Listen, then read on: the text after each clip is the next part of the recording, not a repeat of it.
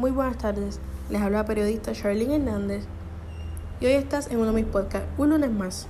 Hoy les estaré informando sobre el cierre de negocio Latin Star Restaurant, ubicado en Condado, ordenado por el Departamento de Salud, Lorenzo González Feliciano, en conjunto al personal de la Unidad de Investigaciones con la Secretaria Auxiliar del Departamento de Salud Ambiental, mencionó que al momento en donde se descubrió que el establecimiento Latin Star Restaurant estaba en operaciones violando la orden ejecutiva, más añadió la falta de salubridad.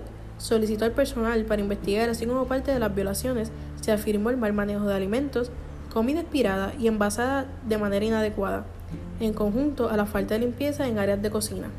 La noticia cabe destacar que ha provocado comentarios en redes sociales dado a la intervención de salud, y se mencionó que si algún consumidor presenta complicaciones en su salud luego de haber consumido en el restaurante, el restaurante podrá enfrentar multas de miles de dólares.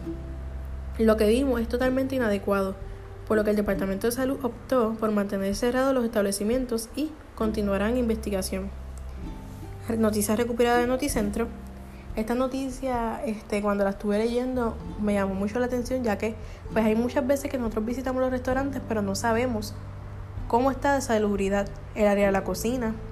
Y son cosas que debemos estar bien pendientes a la hora de visitar restaurantes porque uno nunca sabe lo que nos podamos enfrentar.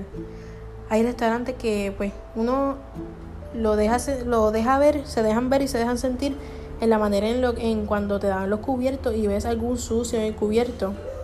Y eso pues te da ya una indicación de que algo está pasando. Y uno tiene que estar bien pendiente y, y dar banderada de alerta ante estos sucesos para que no vuelvan a pasar. Y pues estas cosas deben salir a la luz para que tú estés consciente a qué lugar tú vas a visitar, a qué lugar tú vas a ir este, a consumir, porque la salud es sumamente importante.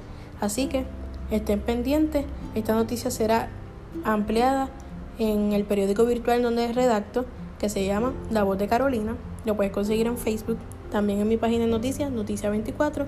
Ahí puse los detalles de la noticia y voy a estar pasando el link del periódico virtual para que le den lectura y le des seguimiento a la noticia y estés pendiente también de estos sucesos que son de suma importancia para nosotros y estar alerta ante estas situaciones. Así que gracias por sintonizarme nuevamente, comparte este contenido y muchas gracias, muchas bendiciones y bonita semana. Nos vemos hasta el próximo lunes.